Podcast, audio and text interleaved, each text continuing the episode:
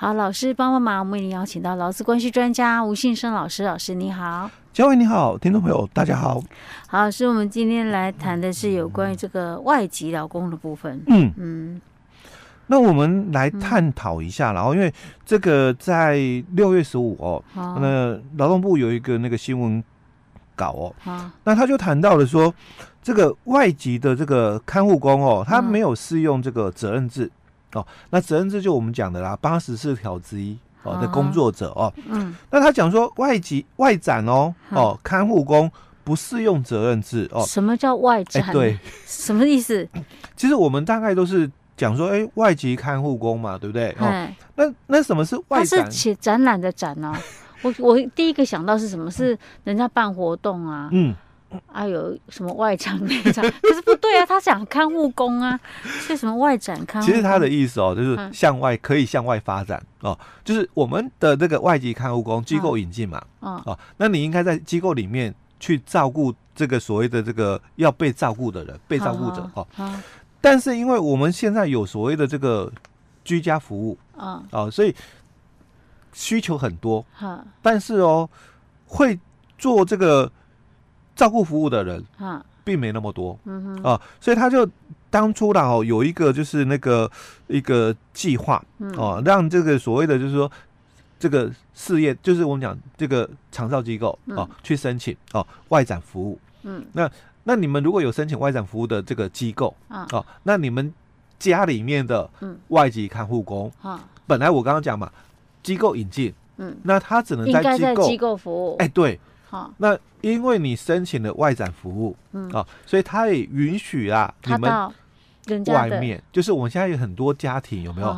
都有那个所谓居家照顾的照服员哦，到家里面去照顾这个老人家。意思说他的工作范围就不限于在机构里面，对对，但是他还是看护性质的工作。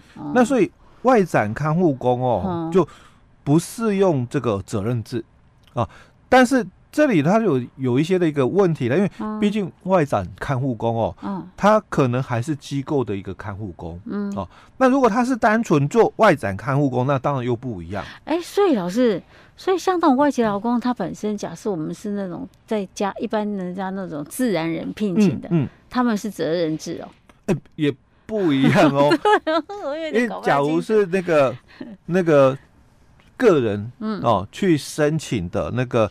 外籍老公哦，来家里帮佣或者是照顾这个老人家哦。嗯、那他们因为他的受雇对象，嗯，他并不是那个事业单位，嗯、个人雇主哦，所以他也没有所谓劳基法的问题。他们没有劳基法的，因为他他的受雇对象嘛，啊、他是自然人。啊。啊，所以我们在前几集的时候，我们特别去谈论到，啊、就是早期的时候，这种的自然人雇主。嗯。哦，他们的这个外籍的这个劳工哦，不管是看护也好，帮佣也好哦，嗯、他们都不需要保劳保，只要保健保。哦，好，但是五月一号以后，嗯，因为这个职灾保险独立了嘛，嗯，那你就必须帮这些的外籍的帮佣，嗯，或者是外籍的看护哦，保职灾保职灾保险，啊哈，但是他还是没有那个劳保什么劳退六趴那个的，哎，对。对，因为他好，我记得外籍劳工有一个什么安定基金费，那个是雇主要缴的。对，哦，他有点类似像那种性质。对对，哦，所以他有这个职灾保险哦，嗯，哦，但是他依然还是没有适用劳基法。可是嘛？可是我们之前不是讲说外籍劳工适用劳也适用劳基法吗？那要看他受雇对象哦。如果他是受雇像那种工厂性质，他就适用劳哦，哎，那就 OK 哦。所以看护跟那个就就就不一样哦。所以看护大概他有受雇于自然人的，嗯，那他就没有劳基法嘛。嗯。但是五月一号以后，他就开始有这个职业保险哦。那如果你是受雇在机构，嗯，哦，那机构又有分啊，养护机构的还是那个护理。照护机构的，嗯，因为护理照护机构就讲护理之家，嗯，哦，那如果你是受雇在我刚刚讲的养护机构那一类型的，嗯，那你有适用八十四条之一。养护就是那种，就是也是那种老老人的吗？欸、对，但是因为他们是属于就是早期的这个社会福利机构里面的，哦，哦，所以以前的一个解释令里面有提到哦，假如你是这个社会福利机构的这个，呃。监护工的话，嗯。哦，你是属于八十四条之一的。哦，就是我们讲的所谓的责任制，哎，对，就是责任制哦，就是你的每天工作时间可以到十个小时，对对，所以它主要的工作范围哦，嗯、就是在照顾这个服务对象的生活起居等等，嗯、所以它是这个养护机构哦，嗯、那跟我们的护理之家不一样，嗯、看起来做的情形好像很像啊。哦但是护理家的这个对象哦，他不一样，他是有重大有一些疾病的啊，所以他才会前面是护理，嗯，哦，那我们的这个长照机构的一个部分哦，养护机构嘛哦，那他们主要的这个照顾对象哦，可能不一定有。疾病的，嗯，哦，但是可能年纪比较大，他可能是需要很多的一些生活方面的一些协助的。哎，对对，所以所以两个不太一样哦。所以早期的这个养护机构里面的这个外籍看护工，嗯，他们是有八十四条之一的。嗯，那在早期的时候，其实护理之家的这个呃家数并不多，嗯，哦，比较少。那时候早期的这个。这个社会福利机构大概都是以养护机构为主，所以大部分都是适用八十四条之一。对，啊，是后来的时候哦，嗯、才有比较多的护理之家出现啊。那其实看起来的，所以很多人看起来，哎。他、啊、不是都做的是一样吗？对啊，感觉上好像护理之家跟养护机构是差不多的、啊，哎，差不多的，因为很多是综合的啊，他可能有老的也有年轻的啊，没错没错，有可以走的有不能走的都有啊，所以现在我们这样要分，我们也觉得很难，很难分，对，啊、所以才会有这个很多的这个县市政府哦，嗯，询问去。跟劳动部来问，嗯，那这个外展看护工他到底有没有适用劳那个责任制啊？八十四条，哎，对，他有没有适用八十四条之一？哦？嗯、所以这个劳动部才会提到说，外展的看护工、嗯、哦，他没有适用责任制哦，嗯、因为我们所谓的责任制就是八十四条之一哦，嗯、所以他就提到说，你经中央主管机关核定公告之下列工作者，嗯，所以你必须被我们的那个劳动部公告的，嗯啊、哦，那如果没有被公告哦。那就不是哦，很多人会误会，哎，我是不是只要符合监督管理或者是责任制人员哦，或者是我符合监视系或监视性工作或或者是其他性质特殊的工作，我就是责任制？很多人会误会是这一段，嗯，哦，就因为条文里面就提到了嘛，哦，就是说这个这个你是这个经中央主管机关核定公告之下列人员，所以下列下列人员就讲第一个嘛。监督管理人员或责任制专业人员哦，那第二个监视性或间歇性工作者哦，第三个是其他性质特殊的工作者。哎，所以啊，我我我算不算监视性或间歇性工作者？哎，我我算不算就是责任制专业人员？哎，那我是不是就是八十四条之一哦？那回到我们刚刚提到的那句话，经中央主管机关核定公告，嗯哼。哦，你有没有被公告了？嗯，的下列人员，嗯、哦，有公告的才算，不是下列人员就算了哦。嗯、哦，所以这句话很重要哦。那目前公告出来的这个八十四条之一的这个工作者哦，嗯、大概不多啦，嗯，大概没有超过。一百种，因为它公告很多哦，大概到目前为止也有，就是有的是被废止了哦，那有一些新增的哦。那目前大概公告对象没有超过五十个工作者哦。那你如果是被公告对象之一哦，你才是八十四条之一的这个工作者，就是我们讲责任制哦，俗称的哦，那才可以哦哦，由你们劳雇双方另行约定哦，另行约定什么？第一个。你的工作时间，不受我们劳基法三十条、三十二条的限制。什么限制？哎，一天啊，这个工作嘛，正常工时八小时哦，不可以超过哦。一天哦，正常工时不可以超过八小时。没有，你是八十四条之一没关系。那我们一天这个正常工时连同这个延长工作时间，不可以超过十二小时。哎，你也不受它的限制了哦。那我们一个月嘛，这个加班的。总工时哦，不可以超过四十六小时啊，没有了，你也不受它的限制、嗯、哦。这个是讲工作时间哦，你们要另行约定的哦。嗯、那第二个，你们要另行约定的，可以另行约定是你的例假，嗯，哦，他说你的例假不受三十六条的限制，所以例假嘛，我每七天要有一天的例假，对吧？可是因为我是八十四条之一的，所以我没关系，嗯，哦，我我可能十天再休一天例假，可不可以？可以啊、哦，但是哦，只是说。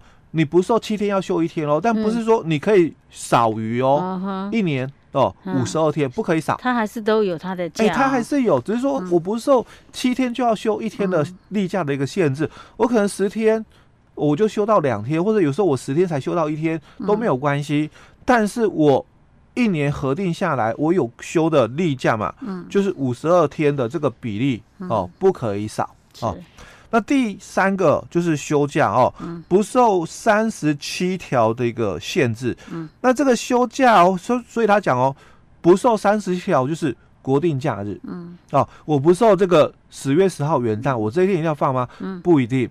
哦，但我还是有这个十月十号的假可以休。嗯，哦，一年十二天的国定假日，我不一定要休在当天。嗯，哦，但是这十二天哦，我一定都可以休到。嗯，哦，那这个。休假只收不受那个三十七条的一个限制，那我们休假还有一个特休啊，嗯，哦，所以他有没有特休？有哦，对他有特休啊。那我工作时间不受三十条、三十二条的限制，嗯，那所以我有没有加班费？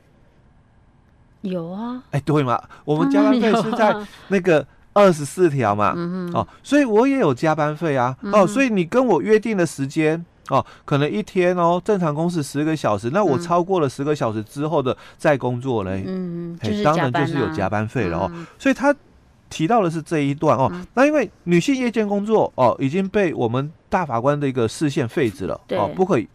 约束，嗯，哦，女性这个不可以在夜间工作哦。嗯、但我们八十四条之一哦没有修正啊，嗯、哦，所以我也不谈了，因为这个已经讲说这个女性的这个夜间工作不可以限制了哦，嗯、所以我就不太谈。可以，女性可以夜间工作。哎，对，可以夜间工作哦。可老师，我有个有一点不懂哎，嗯，因为我们刚刚在讲一个，就是说中央主管机关核定公告，但是我们一开始不是有讲说，之前劳委会曾经指定那个。社福社会福利机构的辅导员，还包含监护工那个啊，对，是适用八十四条之一嘛？对，难不成他后面有改吗？所以他就谈到，就是说，之前所讲的哦，那跟这个外展看护工有没有一样？还有跟我们现在，因为现在发展就是长照二点零嘛，嗯，所以有很多的居家照顾服务员，嗯，居服务员哦，那他。有没有属于这个八十四条之一的性质？啊，所以在我们六月十号的这一天哦，劳动部他又有一个解释就出来了哦，嗯，他就讲说我们在早期的这个劳委会的时候哦，那我们有核定公告了，就是社福机构的辅导员、监护工哦是八十四条之一工作者哦，那他也提到说社福机构的一个部分哦，那指的就是这个福利。社那个福利服务机构哦，或者是救助院所哦，还或者是其他社会福利的一个服务业的一个部分哦，那只要是受雇在这几个单位的这个劳工哦，他们的个工作性质啊哦，跟这个辅导员啊、监护工相符的话，也允许你是属于八十四条之一的一个对象哦。这是一百零六年之后的一个。解释，哎，对，那一百一十年哦，他就提到了，所以这个居家服务员哦，那到底符不符合刚刚的那个解释令的一个部分哦？